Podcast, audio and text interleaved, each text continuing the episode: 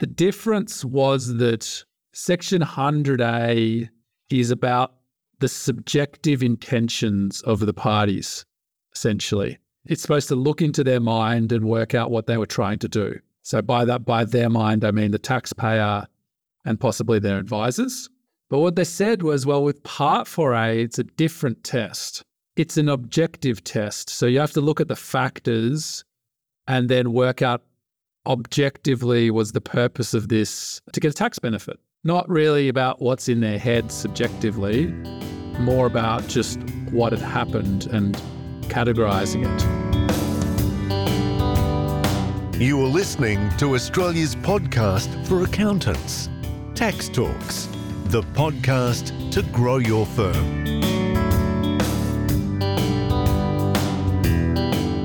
Welcome to update 34 of Tax Talks. This is Heidi Robson, and thank you to DocuSign for sponsoring this update.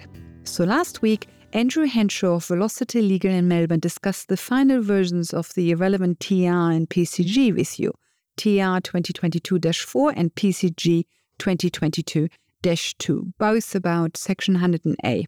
This week, let's look at two recent court cases about reimbursement arrangements under Section 100A. The first case is a new one, the B Blood case. Andrew will describe what this one is about. But the second one, the Guardian case, we already discussed in episode 345. So let me just quickly rejig your memory what this case was about. The taxpayer only needed to win one point to win the case, and they won on three counts in the single judge decision at the federal court in 2021. So it was a big win for the taxpayer and a humiliating loss for the ATO. However, the ATO appealed and it went to the full federal court. So now not just one judge ruled on the matter, but at least three. So this full federal court ruling is what Andrew Henshaw will discuss with you in this episode. What actually was the matter that caused concern? You already heard in episode 345 how the taxpayer turned rental income into a frank dividend. And if you still remember the details, please skip ahead for 9 minutes and 50 seconds. But in case you can't remember the details, let's just quickly go through them. An Australian trust with rental income, a non resident beneficiary, and an Australian bucket company. So the Guardian case is about an Australian discretionary trust with rental income. The controller and beneficiary of this trust is a resident of Vanuatu and hence a foreign resident, a non resident. Let's call him Mr. Vanuatu. And then there's also an Australian bucket company which is held by the trust. So the trust is the 100% shareholder of the bucket company. The bucket company is registered in Australia. So even if the central management and control was in Vanuatu, the bucket company is still an Australian tax resident. The Australian Trust has a property in Australia, so any rental income is Australian sourced. It must have been quite a large property portfolio since the rental income was 2 million per year. If you assume a rental yield of 5%, then the property portfolio must be about 40 million dollars. So Mr. Vanuatu is not a poor man. So this 2 million rental income arrives in the trust every year. Every year, 2 million. So, how would this have been taxed without any funny business? And what did they do instead that caught the ATO's interest? No funny business. When you distribute income from a trust, it is assessed to the beneficiaries under Section 97.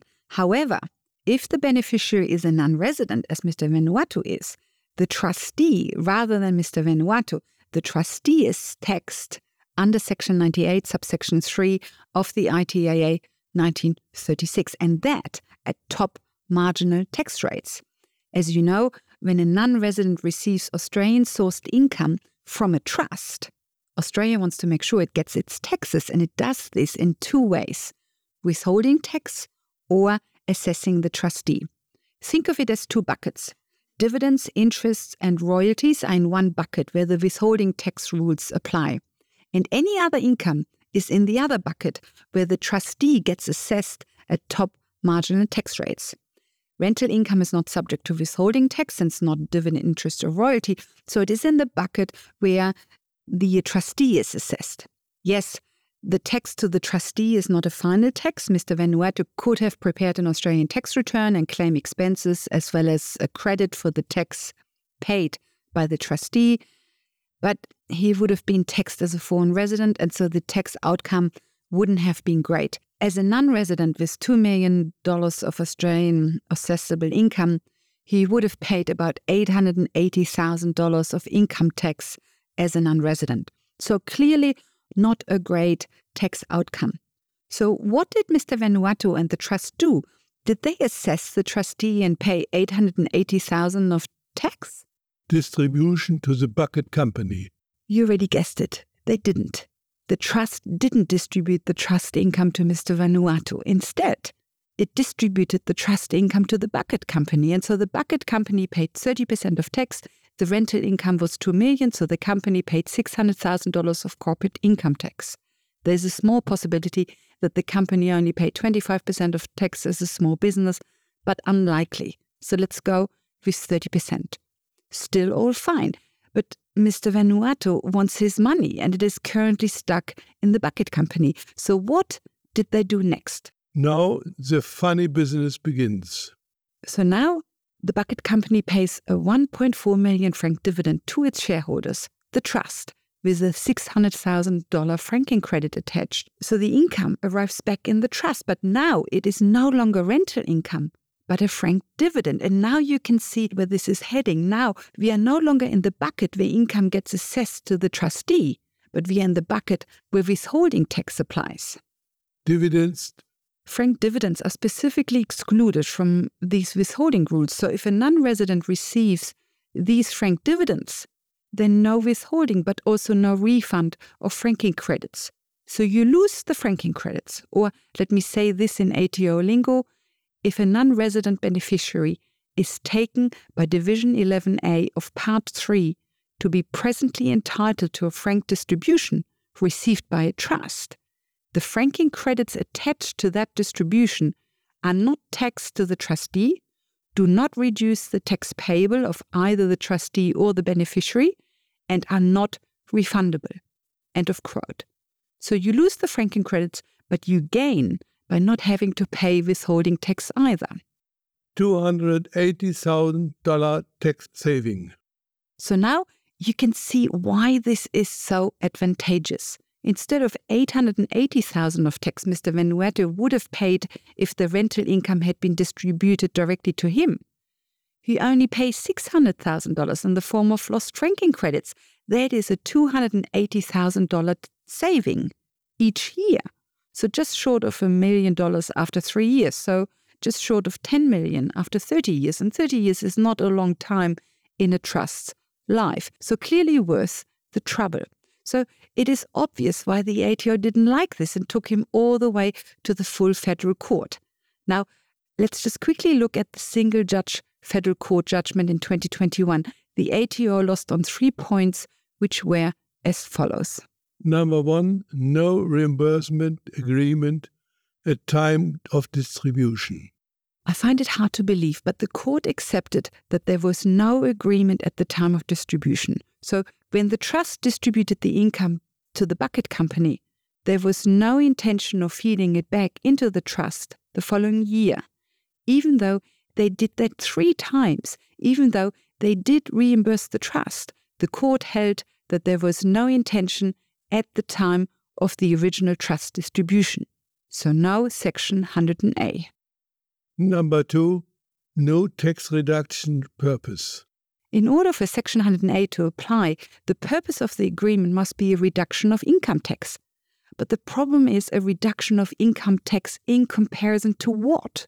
Which other hypothetical scenario do you use? And of course, you and I would have used the distribution rental income directly to Mr. Vanuatu. And that's what the ATO did as well. That's what they argued as well. They argued that the distribution should have gone straight to Mr. Vanuatu. But Mr. Vanuatu argued that he would have never done that. He would have kept the income in the company for asset protection purposes. He would never have paid it out directly to himself. And so no tax was saved. And the court accepted that. and ruled that you can only look at the dividends and can't go back to the original trust distribution. And of course, if you only look at the dividends, then no tax saving and another point lost to the ATO. Number three, ordinary commercial or family dealings. As you know, if there's an ordinary commercial or family dealing, then it is excluded and Section 100A doesn't apply. And Mr. Vanuatu, of course, claimed that it was a family dealing, an ordinary family dealing, that he was only worried about asset protection and nothing else. Saving tax never ever even entered his mind. And the court said that you can't use the benefit of hindsight and accepted that Mr. Van Vanuatu's claim that this was an ordinary family dealing. And so this was the third point the ATO lost. Would have been great. And in a way, the fact that the ATO lost would have been really good news for us as tax advisors because you would be in a strong position to help your overseas clients with trust income in Australia. You would be able to do what Mr. Vanuatu did. You would feed any trust income that is not interest dividends or royalties into a bucket company and then pay it out as dividends without any further withholding tax. And the Guardian case, as it stood last year, would have given you a stronger defense, not watertight, as Andrew Henshaw highlighted, but definitely a stronger defense.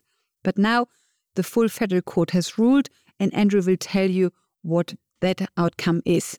So the news is no longer as good for us as it was after the single judge ruling. So I will now hand over to Andrew Henshaw of Velocity Legal in Melbourne. He will start with the B blood case and then tell you what the full court found in the Guardian case.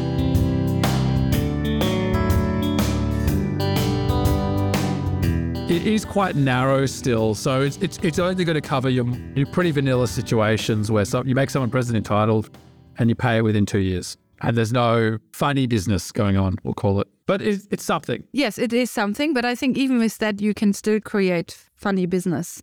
We cover that later. I, I want to uh, run you through an example, but I'm first very keen to hear the court cases. So we had two decisions last year. So we had two court cases? Yes, I had two court cases. One was B Blood, and the other was the appeal in Guardian. So B Blood was a first decision, so it's federal court with a single judge. And this concerned an arrangement where you'd have a private company with retained profits and the shares in the private company would be owned by a discretionary trust. And the company previously traded, but is now no longer trading anymore, but has a lot of retained profits. So, option one to get that money out would be just declare a dividend and be done with it. And then the trust can make whoever presently entitled and pay the top up tax and all that stuff. But that's not what happened in B Blood. Because, of course, if that happened, then we wouldn't be in court.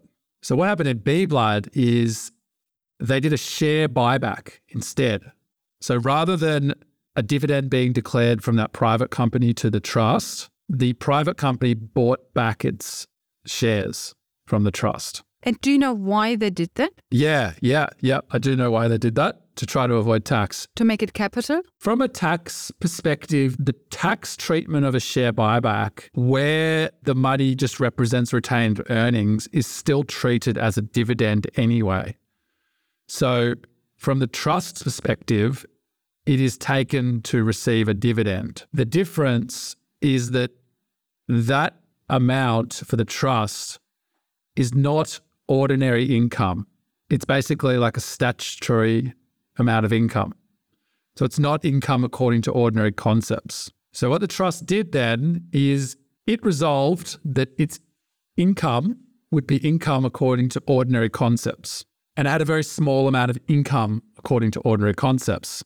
So the, the share buyback is not not income according to ordinary concepts. And what the trust did was make another company, a freshly incorporated company, presently entitled to that small amount of income. Let's just call it $100. Now, okay, that's fine. So what happens with the tax? Well, that newly incorporated company is presently entitled to 100% of the income of the trust, which is $100. It's $100, but it's taxed on 100% of the net income of the trust, the tax law income definition for the trust, which is including this deemed dividend from the share buyback. So, what you basically get is this new company being assessed on the dividend and it's got franking credits too. So basically, what you get is all of the tax consequences from this share buyback going to a new company, but the money stays in the trust, other than the $100. And then the trust can make a capital distribution to individuals. I see. And this new company never pays out. No, it has no money to pay out. It's got franking credits sitting there, but it doesn't ever have to actually, it doesn't have any other assets. So you've, you've basically just, you've kind of stripped all the money out basically out of corporates by the mismatch between trust law income and ordinary income. Yes, because this new company, of course, doesn't pay any tax on the income because No, I assume the old company paid 30% and then this new company paid 30%. So the franking credits will exactly cover yeah, the income within the company. So the, that's exactly what they did. yeah, and then, and then you also don't have the problem that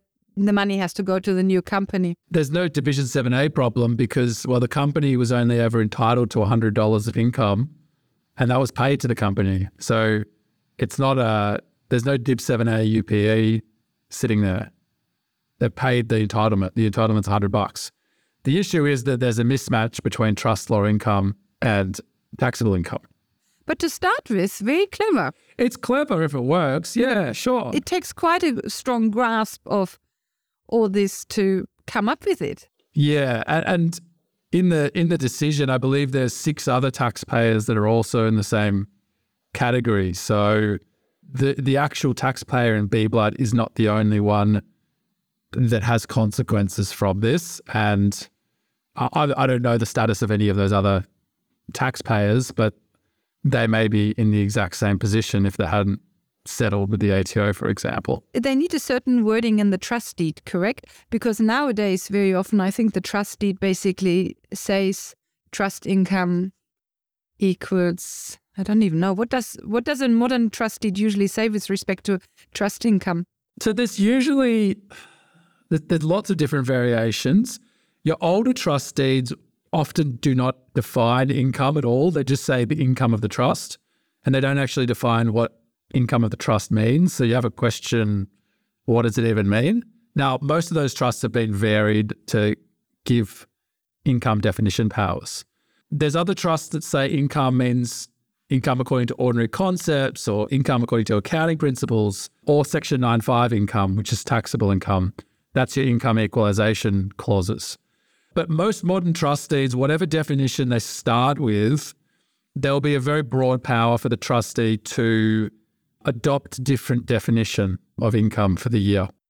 So then the trustee, other these powers, will say, okay, income is just ordinary concepts, yes and hence this share buyback yeah dividend doesn't fall under it.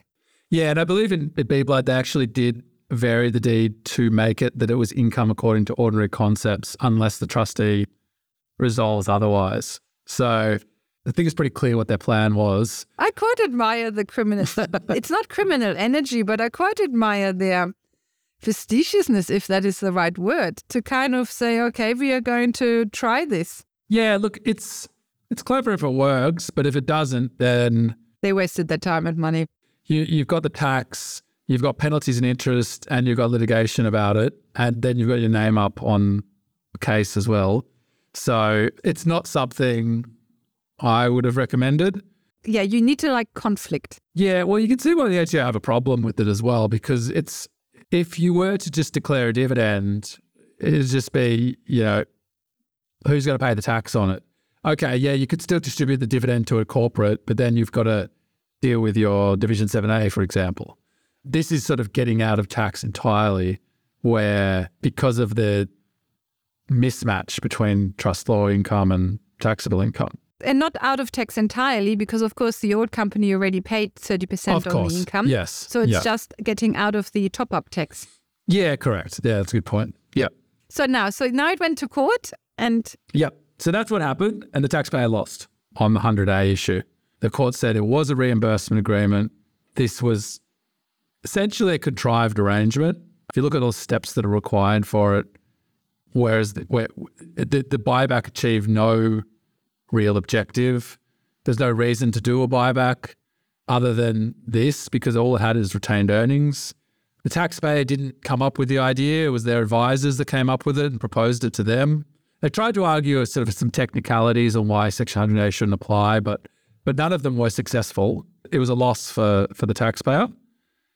But they have appealed the decision, and the hearings actually already occurred. I believe it occurred in either March or April this year. Uh, but a decision hasn't been handed down on the appeal yet. I have two questions for you. The first one is Is Section 100A separate from Part 4A? Because even if Section 100A doesn't work, you could still come with Part 4A, correct?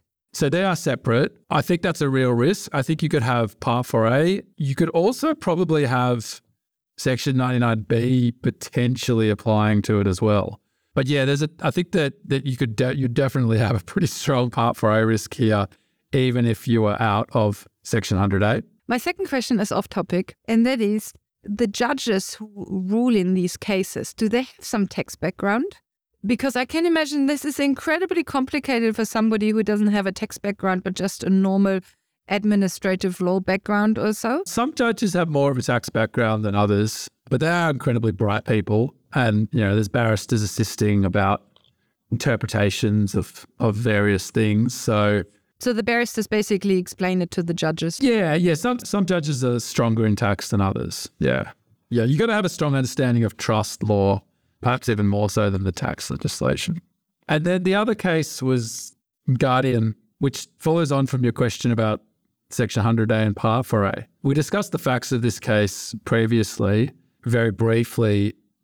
They involved Australian company with retained earnings, a discretionary trust, and a non resident individual beneficiary. And in essence, what happened is the trust derived income the trust uh, made the company presently entitled to that income.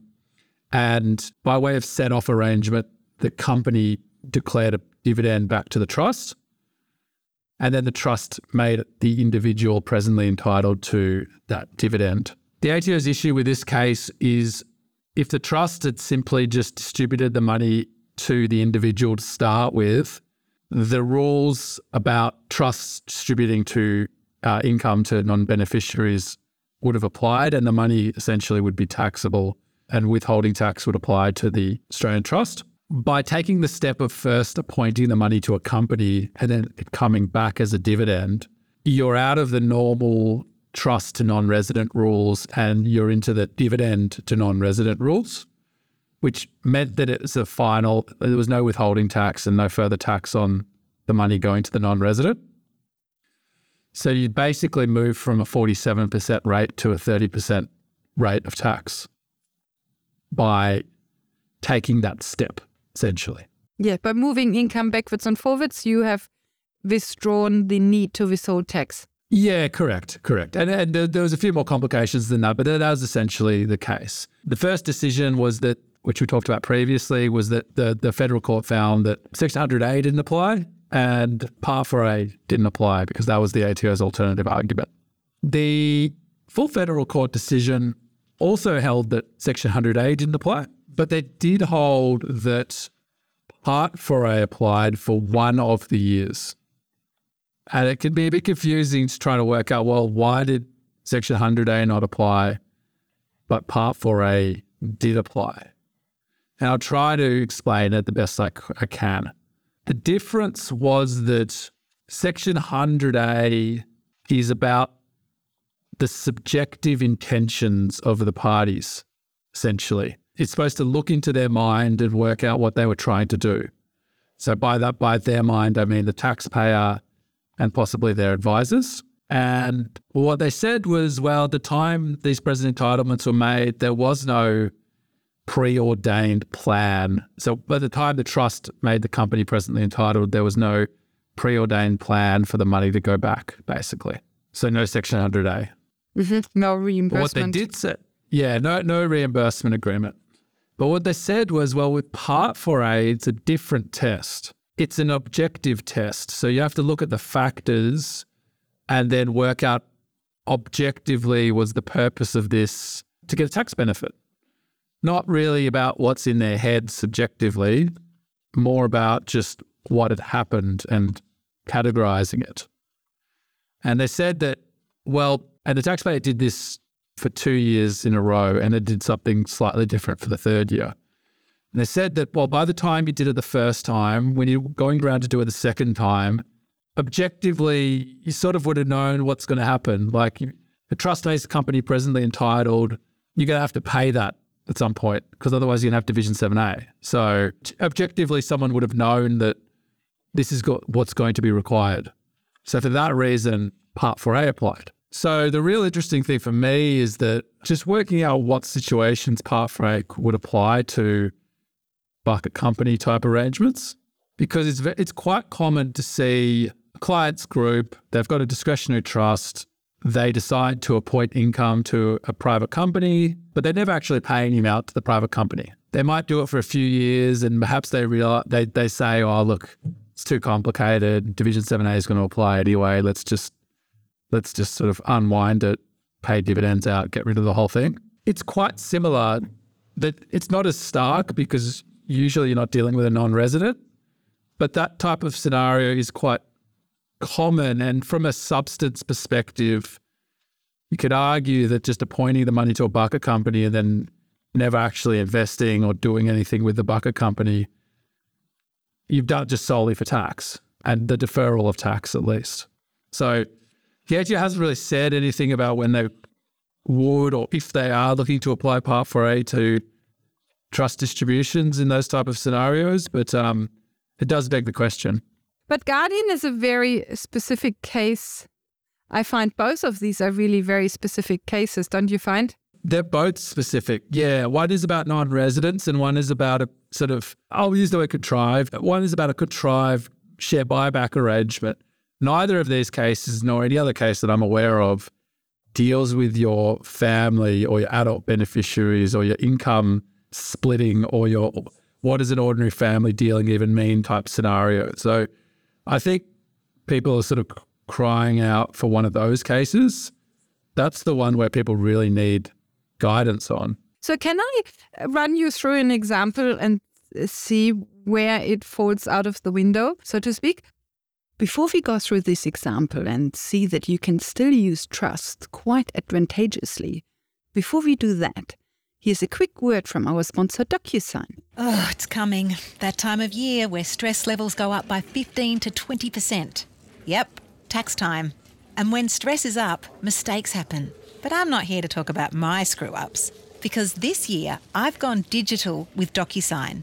Now there's no snail mail paperwork, invoices are getting done faster. So when it comes to tax time, I can just be an accountant and not some paper chaser. Sign up for your free trial at docusign.com.au. Next time, DocuSign. Let's say we have a taxpayer, you know, let's call him Dad, and he has some either a business, you know, or a share portfolio that is earning income or an investment property, but he's earning income somehow, but this income producing activity requires capital and dad has capital. Let's say he has $400,000. And so he invests this capital into that, let's say, business. And then, yes, in theory, the business could pay him interest, but if it does, it doesn't really make any difference because then the business will have a tax deduction and dad has to pay 47% of tax on it, so it doesn't really help him. So he gives the $400,000 just to the business in this example. And then dad also has a son at college who needs $40,000 to live on. I mean, you know, very lavish lifestyle, but just to make the numbers work. And then also let's assume that interest is 10% at the moment. So that means dad pays the $40,000 to his son completely out of after tax income. So not ideal. And so now dad does it differently through a trust. And I would like to get your thoughts on whether Section 100A attacks this. My feeling is at the moment it doesn't. It could still work, but I would love to get your thought. So now Dad has a trust with a corporate trustee, and he has nothing to do with trust. So the corporate you know, the corporate trustee is somebody else, his wife, or even his son and other children or so. And then he contributes these $400,000 to the trust as capital, and then the trust loans it to the business. And so the business pays $40,000 of interest and hence has income. This income gets paid out to the son And so then the son covers his living expenses out of these 40,000. So dad doesn't pay any support to the son anymore. The son just has to live off this income. And in this scenario, the business has genuine expenses of 40,000 in form of this interest that no longer have to be taxed as income in the debts in the debt's uh, tax return. And at the same time, when this 40,000 gets distributed to the son, the son doesn't have any other income. So then the tax on that is very low. My feeling is from everything we have discussed so far about Section 100A, because this trust distribution gets paid out, my feeling it is it works. The only thing, the only danger I really see is this when you spoke about family objectives and, you know, when when you had these very gray comments that very much sounded like part 4A. That's really the only danger I see to this setup, and I would love to get your thoughts on it. Yeah, look, I think I think that arrangement's okay. So, in essence, what you said was you've got a company, it owes money to its shareholder, and the shareholder then sort of contributes the money to a trust and lends it back, and then starts to charge interest. Yeah. Yeah, in that example, I didn't even have a company. Oh, okay. Yeah. You're right. The business most likely would sit in a company, but whether that is operating as a sole trader or a company doesn't really matter so much because everything gets paid. Yeah. Yeah. Company actually pays the forty thousand dollars of interest, and the trust actually pays the forty thousand dollars to the son. So everything gets paid, and hence I think it's quite safe from Section 100A. Do you agree? Yeah, I, I agree. I think, um, I mean, the trust earns, derives income. The fact that it derives income from someone that's a related party isn't an issue on itself. I mean, if the rate is, is artificial in terms of how much it is derived, that's a different question. But if you assume it's a commercial rate, then I think that's fine. So long as it's paid to the to the beneficiary, it's not. A, I don't think it's a problem.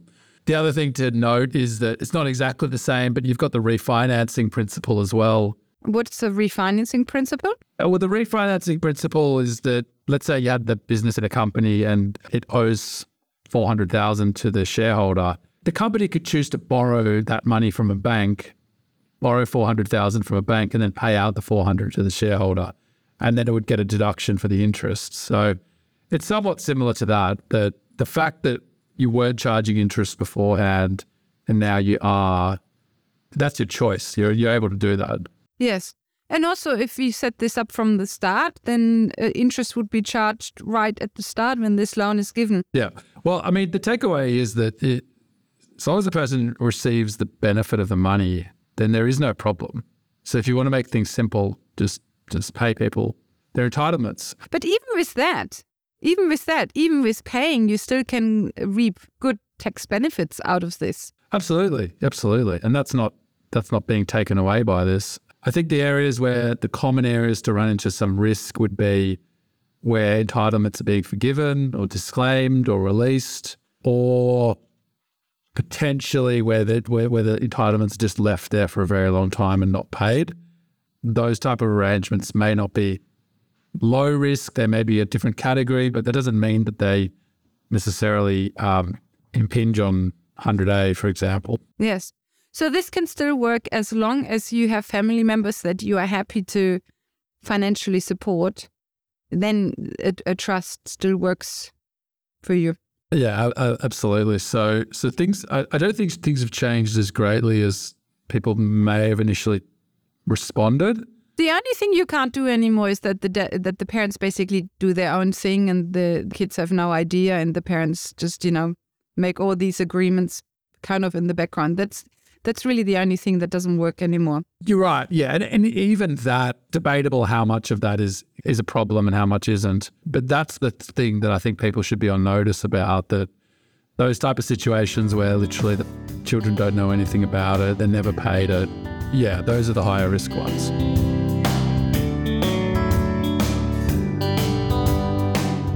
So, in summary, we have the finalised version of the PCG and the tax ruling now.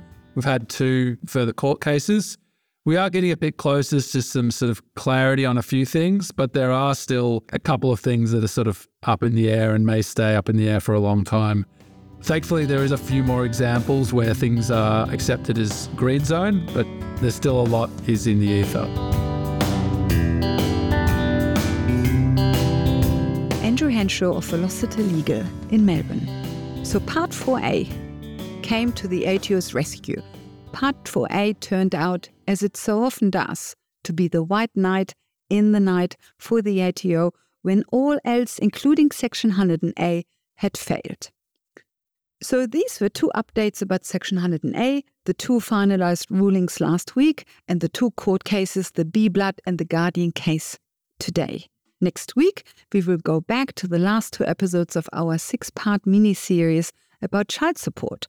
We will speak about non agency payments with Simon Bacon of Manby and Scott in Melbourne. Until then, thank you for listening and thank you to DocuSign for their support. Bye for now and see you in the next episode.